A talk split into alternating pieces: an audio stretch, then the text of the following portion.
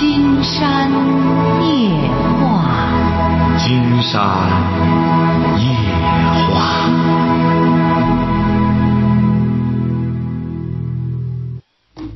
晚上好，听众朋友，我是您的朋友金山。喂，您好，这位朋友。喂，你好，金山老师是吗？哎，我们聊点什么？啊，我想聊一下家庭的事。您多大了？啊，我今年24。啊，我姐不是谈了一个对象嘛，但是我父母不同意，她和我家我父母就是闹得挺矛盾的。哦，你姐多大了？我姐28。你父母为什么不同意啊？啊，他那个对象是36了吧？他离异了，带着一个孩子。嗯。本来就是异地嘛，算了。嗯。但是我感觉吧，就是通过我姐我这几天的谈话，她对她也不是很了解。我感觉不是您打电话什么意思吧？你给金山打电话什么意思吧？是我今天就他们一直在闹嘛，因为家里现在有很大的矛盾，我感觉就是在家里，我感觉很矛盾，我跟你说。你姐是干嘛的？她就是普通上班的。你爸妈是干嘛的？我爸是上班的，我妈就是做点小生意吧。您是哪儿的？我是咱济宁的。哦，你这个不好办，你姐也不小了，她有权利选择她的婚姻。你家里觉得不好，你家给她找好的，你家能给她找到好的吗？不是那问题，我感觉他可能就是那个男的，可能是骗他吧。他就是这个问题。你找对象了吗？金山觉得可能你还没谈对象。我还在上学了。哎，一看就是你还没谈对象。你这个事儿啊，说白了本来就是两厢情愿的事儿。您说有些人说骗，怎么叫骗啊？您说谁怎么叫不骗？你比如说，如果要是您想想，这位同学，你姐姐都28了。到现在依然还是上当受骗的话，你想想他到多大才不被骗啊？我感觉也是吧。哎，你这个事儿啊，这个人总得要成熟的。她18岁就是个成年女性了，她已经成熟了10年了。那么她不懂吗？一个男的36岁了还带个孩子，他也是希望找一个也28，甚至来个姐弟恋的啊，啥也没有，家里还有钱的，都知道怎么好。但是你想，他不是没有这资源吗？如果要是你要觉得我姐条件很好，完全找一个可以更好的，那你就帮她。你爸妈要觉得闺女条件很好，也帮她。光让她断，你没有内容往她跟前植入的话，你想想，对他来说，他很难，他没有选择呀，他只能和这个男的在一起呀。哦，我打断你一下啊。就是他是通过他一个朋友认识的，他那个朋友是在网上认识的。金山觉得您记住了哈，您既然觉得这样，你姐姐她不具备这种辨别能力，说这个没用。那你就说网上这人就愿和他谈，你怎么办呢？你姐就愿和他谈。我可不是，我爸妈也给他找了对象，也有很好的，但是他就死活不愿意，他就说，这不还是这个问题吗？要给你找个对象，你不乐意的，愣说给你找了，年龄差不多，你就不同意。你这小伙子，你也24了，你也应该明白这个道理啊。金山给您说的这个，你又听不明白。你姐姐，你家里要实在觉得有本事，你得找一个他愿意的，你找的那个他不愿意。那不等于没找吗？啊，你怎么说呢？是不是啊？你这个东西就这么简单。像你24了，找个对象还不容易吗？你现在应该体会到了，不容易。找一个两边都觉得好的不容易。像你姐这边，对呀，像你姐这边也是这样。你再干什么，他就觉得这个好。那么你们要想让他和这个男的断，金山已经告诉你办法了，只能找一个。他觉得比这个36的更好的，不用你们挑他自然和这个男的谈，他就和那个男的断。哎，你得有资源在这儿。光说他也找到28了，你想想，对你们家乡来说，一个女孩子28，她压力多大了？她到现在找不上对象，那么她刚觉得找一个，啊，你们就觉得哎呀脸上挂不住，我姐找了个36的，而且还带孩子的。你们不是在给她找对象，你们是在给自己的脸面找对象，你们得觉得体面的。你现在得考虑她呀。不是，她你看她你看每年。有还不呢？你也不行啊！这位小伙，你拉倒吧，你不要指点你姐这个了。你整个你还厨啊，你都不懂，给您说呢你听不懂。你要实在不行，你可以这样，你要觉得这个人在骗你姐，让你姐姐给金山打电话。那么他要觉得我找这人怎么着，他要觉得误不，他现在还在济宁吗？啊，对啊。哎，你要实在不行，这位同学，说白了你也小，你还没谈对象，经常和你扯些这个呢，说白了我们也扯不透你，你还很单纯，好吧？啊，哎、我再说一件事啊，说可以。你就是那个，他和我爸妈答应，他说不和那个男的联系了，但是又来了。金山觉得你呀、啊，这位同学啊，金山告诉你了，你呢是个很好的同学，你呢还很单纯。这些事儿呢，金山觉得呢，你还小，才24岁，还上着学。你要真想解决这个问题，你爸妈呢？金山为什么不让你爸妈给金山打电话？你爸妈呢，更多的考虑到他们自己。你要实在不行的话呢，你让你姐给金山打个电话，他不知道金山的节目，他不知道金山，那你把电话告诉他，让他打电话来。他或者在这个婚姻方面有什么困惑？你是在哪上学现在？啊，我在聊城。你在聊城？啊。你听过金山的节目吗？啊，以前听过，不大经常听好像。你以前听过，你为什么不让你姐听呢？他要实在在、啊、我们本身这节目就是专门针对恋爱、婚姻、家庭方面的问题。那么你姐要是28了，到现在找对象依然这么困惑的话，你为什么不给她推荐这种节目呢？我以前跟她说过，我也不知道听不听道理，反正晓得吧？这话张嘴即来，那就记住了哈。我们在探讨这个的话，也耽误你的功夫，也耽误金山的功夫，好吧？好，再见哈。为什么金山说有些朋友呢？你看有些朋友都是到处打听，或者人家别人给他推荐的，给金山打电话。你看这种人呢，给金山打电话的朋友，他不听节目的朋友，你看听众朋友，你可以听得出来，车轱辘话，你给他说半天，他也听不懂，他又回过头来絮叨他那点事儿。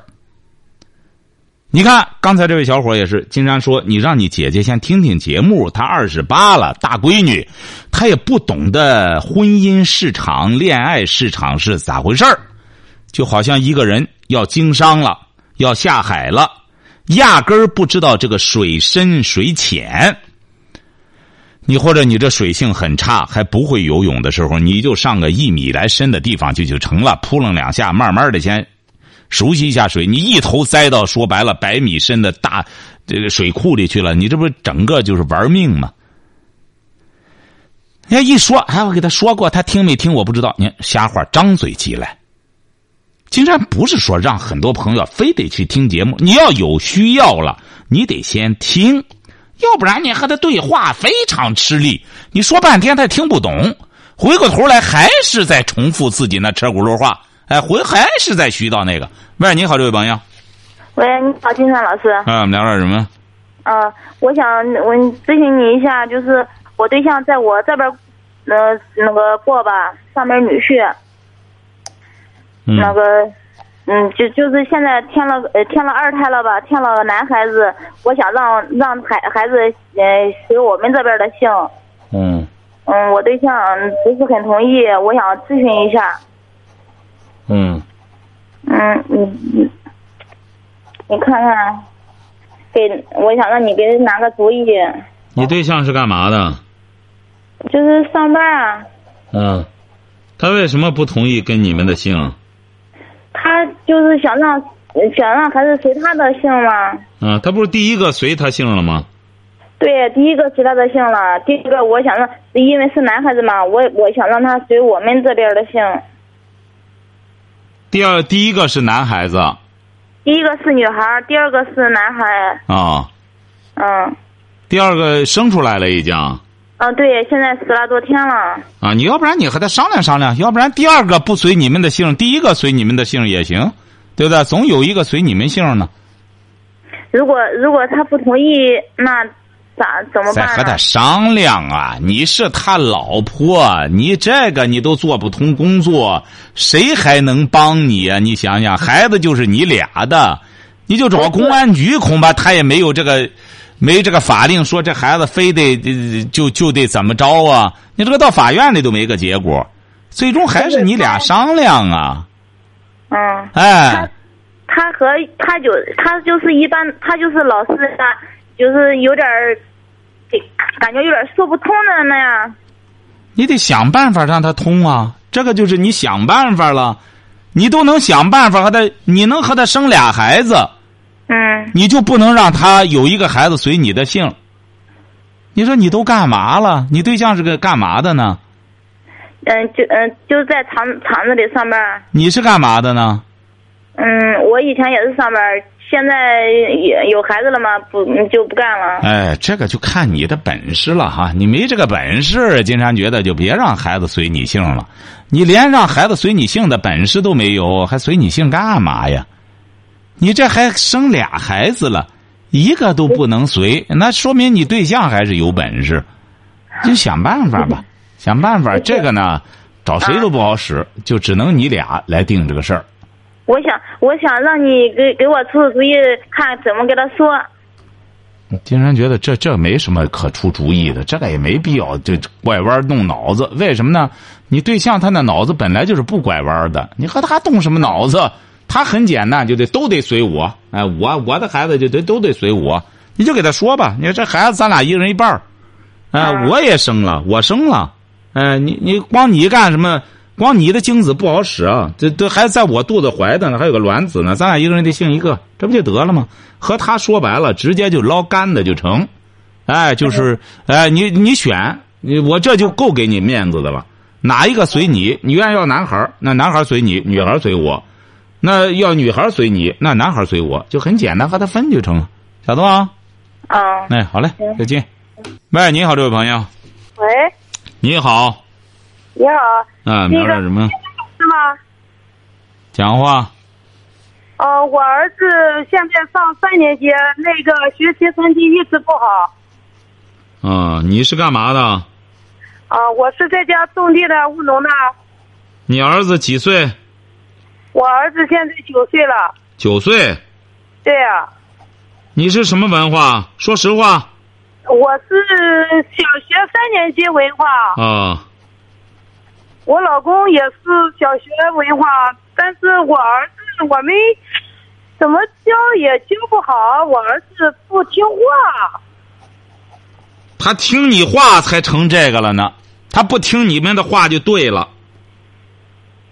他主要是不好好学习呀、啊，我们因为你两口子就不好好学习，因为你俩起小也不是那好好学习的主，还乐呢，听着哈。我儿子在这乐呢。听着哈，经常告诉你哈。啊。这个孩子，你像你和他爸爸两个人都没文化，你俩呢？这个家庭环境显然他就不是个学习的环境，晓得吧？啊。哎，你比如说刚才金山谈到了人家那优秀的孩子，你说人家能够在全市考第几名的这个，人家周边家里这些孩子，包括人家认识的孩子，都是好好学习的孩子，晓得吧？啊，对啊。哎，人家包括爸妈也都是博士了硕士了，也都很爱读书，也都很爱学习。你要真是想让您孩子，哎，干脆那个别想了，你就让您儿子能不能啊就学个特长，晓得吧？让我儿子学个特长，哎，学个技能之类的，学个技能之类的，学个技能之类的。哎，对，小孩看看他喜欢什么，你说他要喜欢钻研点机器什么的，不妨就学个修车啊，或者什么的，哎，从这上面动动脑子哈。好，再见。所以说，这个环境的确很重要。说人以群分，物以类聚。你看什么人儿找什么人儿，蛤蟆找囊鼻儿。人说蛤蟆找囊鼻儿呢？怎么蛤蟆？因为它不是叫唤的啊啊走鼻音，蛤蟆都是走鼻音，所以说他就听着这鼻音好听。他找的时候呢，也找囊鼻子，他是指这个意思，就指的什么意思呢？什么兴趣爱好的人找什么人儿。我们有些朋友，像这位朋友，他本身小学文化，他老公也是小学，而且还谈不上小学文化，小学都没毕业，上一两年小学字儿都认不全。你说回过头来要让儿子好好读书学习，这不是开玩笑吗？这不是。喂，你好，这位朋友。喂，你好，金山老师。那我们聊点什么？那个，我想问一下，怎么学好语文呢？你多大了？我15岁了。15岁，你是男生哈？哦。啊，你语文不好吗？哦。上初几呀？2。啊？初2了。啊，其他功课怎么样？数学怎么样？数学挺好的。考多少分？94分。英语呢？英语不是很好。英语多少分啊？没及格，50多分。哦，语文考多少分啊？语文也是50多分。哦，行啊，这位同学，你有想转变的这种愿望就很好。你比如你数学能考得这么好的话，足以说明，不是这个90多分是120的还是100啊？100的。哦，100%哈。哦。哦，这足以说明你的智商没问题。语文呐，你现在不光是提高语文水平的问题，包括你的英语，晓得吧？哦。你的英语之所以学不好，和你语文不好也有关系。哦。哎，因为语文和英语它是有联系的。你本身这个人的语文就一点都不行的话，他怎么可能在学习英国语言呢？就更学不好了。哦。语文学好最简单的个办法，就是多看多写。哦。哎，就是说要阅读。这个阅读呢，一定记住了，不是拿本杂志拿张报纸看，要看世界名著。嗯。要真看，看不懂可以和学习好的同学探讨，也可以和你的语文老师探讨。看完一本书要写读后感，晓得吧？当然。哎，就是多看多写，慢慢你的这个语文水平才能提高。因为你看的过程中，它就涉及到字词了，而且是你阅读这个作品的过程中，就可以强化你对句子和词汇的这种意识，晓得吧？嗯。再就是要写，一定要写，走哪里有什么感受，包括日记一定要写。你只要坚持这个，你的语文水平坚持上3个月，你的语文水平就会有明显的提高。不认识的字词，不懂得的字词，都要拿着现代汉语词典都把它查出来，晓得吧？嗯。你的语文水平就会有一个质的飞跃。在这同时，你要在学英语，晓得吧？嗯。英语怎么办呢？就是反复复的背英语的单词，晓得吧？嗯。拿着你那本英语书，后边不是有个单词表、生词表吗？嗯。就背那个生词表就成，晓得吧？嗯。哎，好嘞，再见哈。好，谢谢老师。好嘞。喂，你好，这位朋友。是金山老师吧？哎，我们聊点什么？我想跟你看看，你给我解决家庭的事儿。怎么了？我跟孩子已经生气。你多大岁数？啊，我今年快60了。啊，怎么着了？你几个孩子？我有2个孩子。啊。2个儿子。啊。他们都结婚了。啊。老大2个孩子，老二1个孩子。嗯。我给老大帮孩子看了一个，给老大的接二个孩子，给老二的接了个孩子，差5个。看孩子出现了问题，嗯，整脑矛盾，我没法给他看孩子了。那就别看了。哎呀，不看可怎么解决啊？两个媳妇都叫我生气啊。你出去打工去吧。啊？你出去打工，你老伴呢？我出去打工去，我琢磨着干啥吧？这孩子怎么给他要钱啊？怎么伺候？怎么管我啊？你对象呢？啊，对象，我寻思一家看一个，他不敢。你对象呢？啊？你对象呢？我对象在家里。在家干嘛呢？在家打工。啊，你也打工去吧。啊。你也打工去吧，像你呀，对，你这样教育孩子的结果，只能吊孩子贪婪的胃口，占便宜的胃口。像您这样教育孩子的结果，最终您放心，谁也不管你，想要钱门都没有。你不如怎么着呢？自个儿出去打工，趁着现在岁数还不大，赶快打工挣俩钱儿，晓得吧？让您这俩孩子呢，谁也甭想占你的便宜。你该尽的责任已经尽到了，你的主要责任把他俩养大，他俩都成家立业，而且生儿育女了。接下来就是你赶快自己给自己挣养老钱去吧。为什么呢？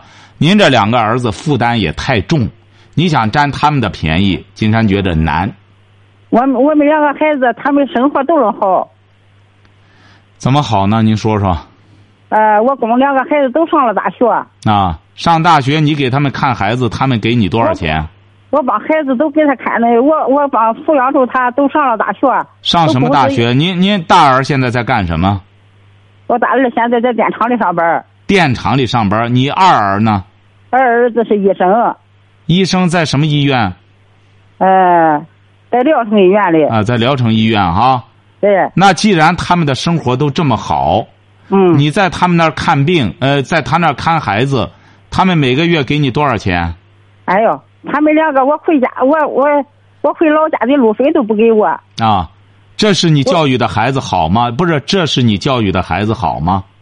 您觉得，您不觉得您教育孩子很失败吗？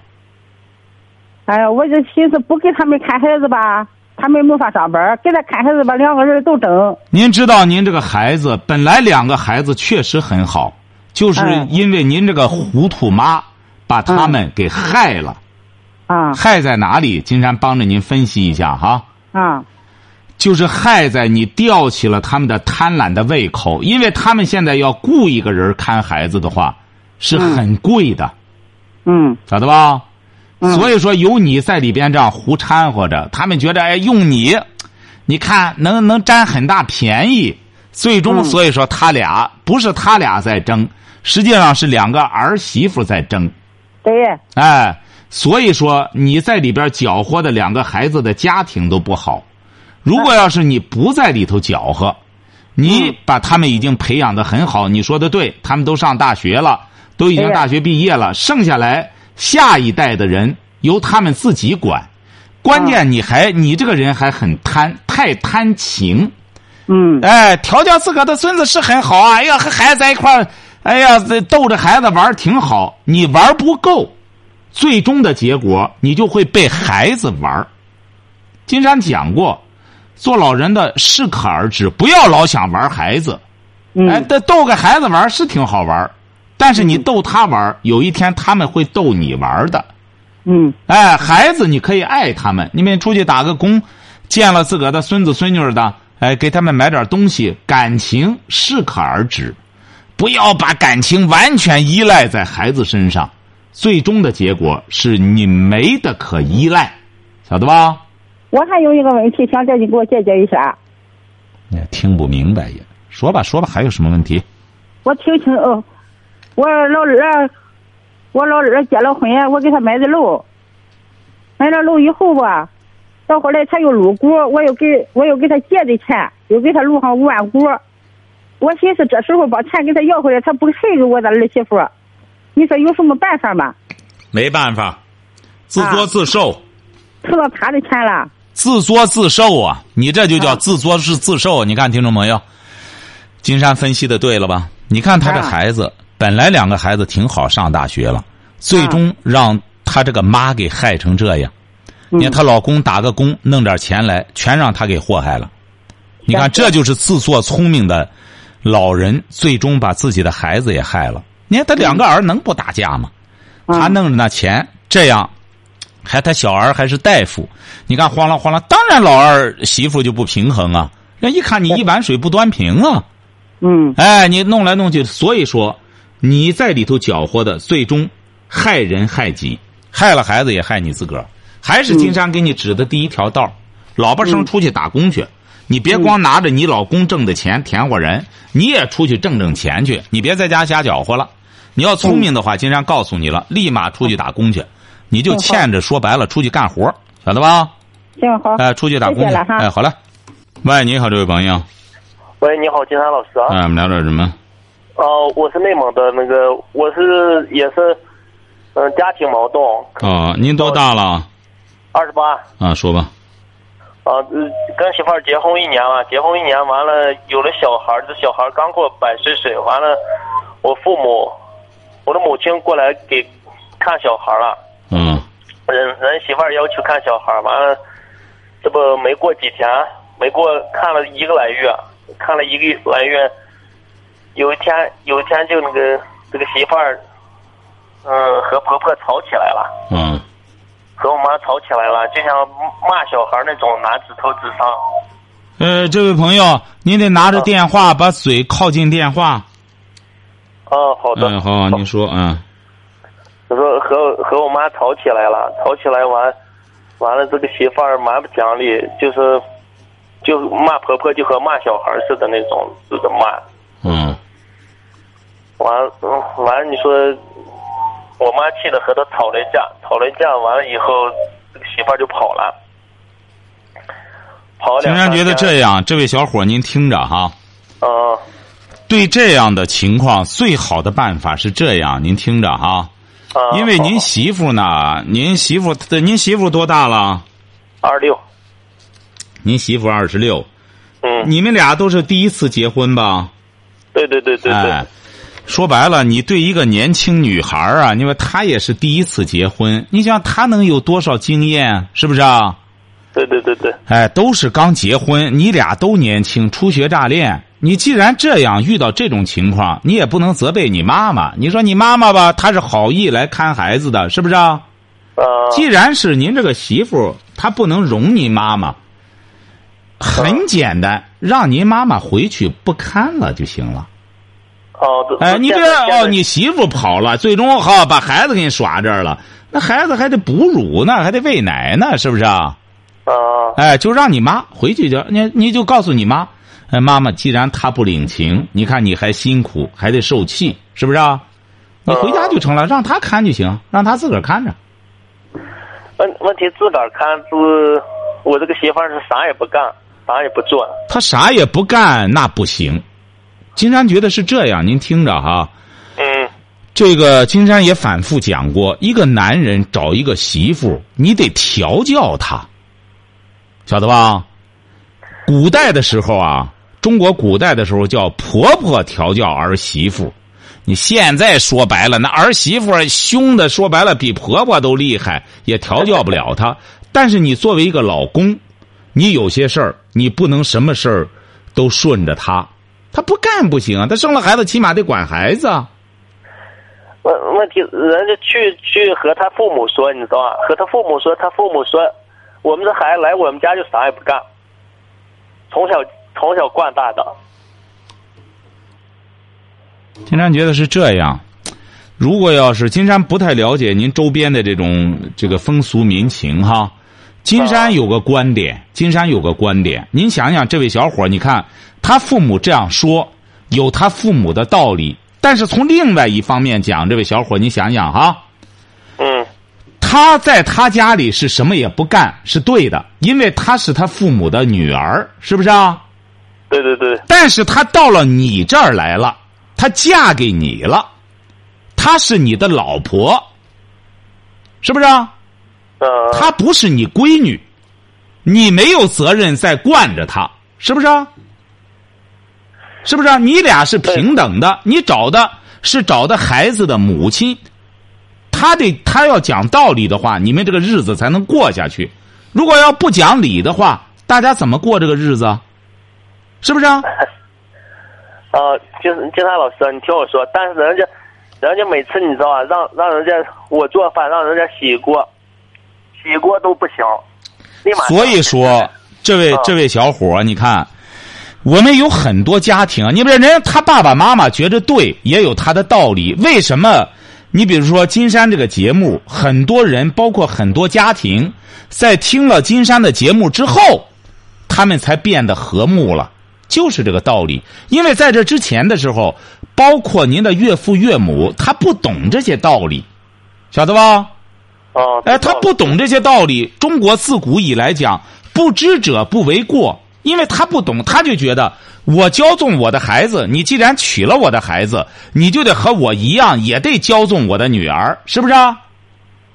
而他的女儿也觉得我爸妈骄纵我，我来了你也得骄纵我，你看我多厉害呀！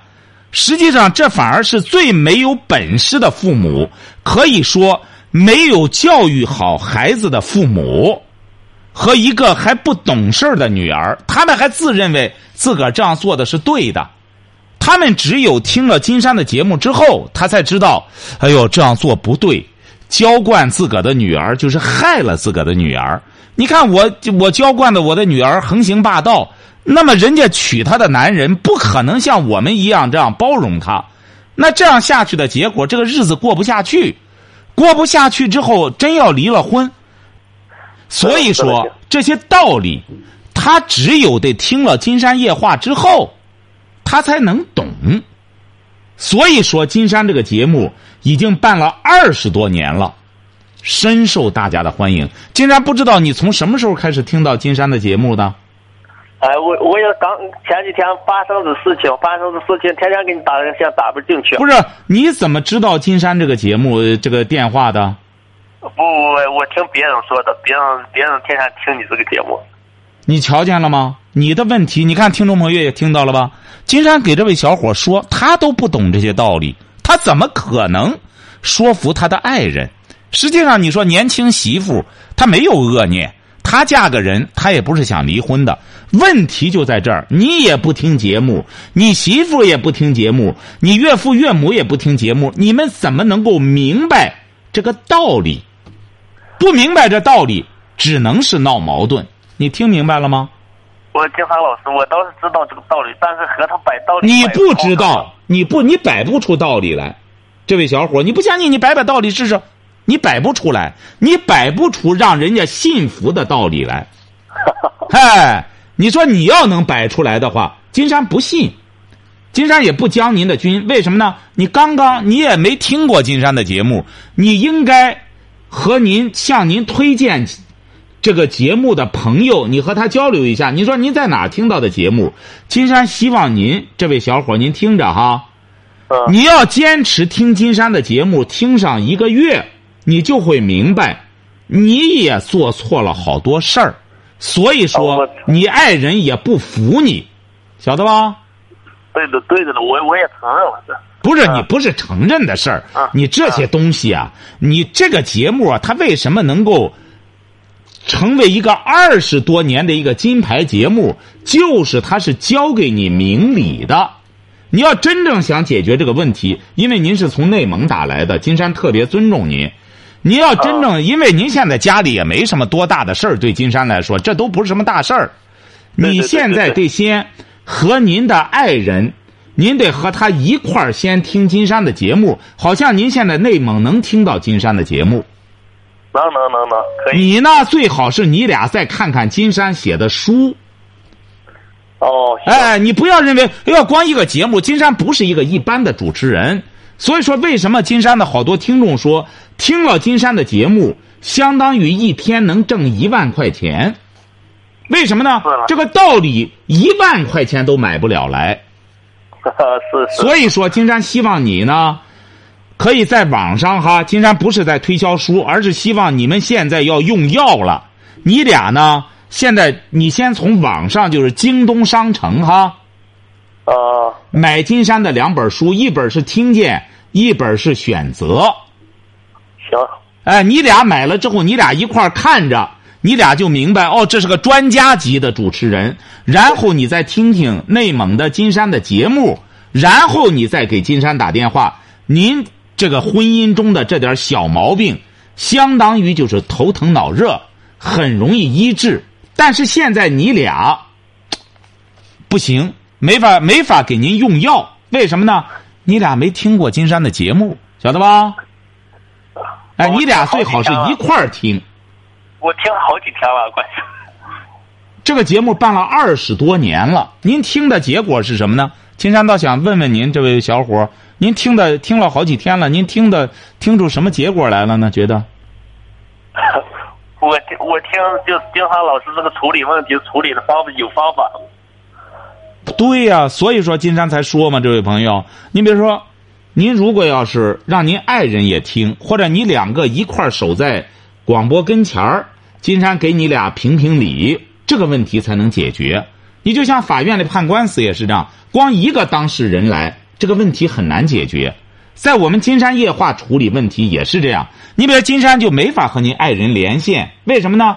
因为对他来说很唐突，他别再认为你不尊重他，怎么着怎么捅到电台去了。如果要是你慢慢的他也听节目，那么金山就可以让您连线，金山就可以做您年轻爱人的工作，这样你俩的矛盾就化解了，晓得吧？哦，是啊。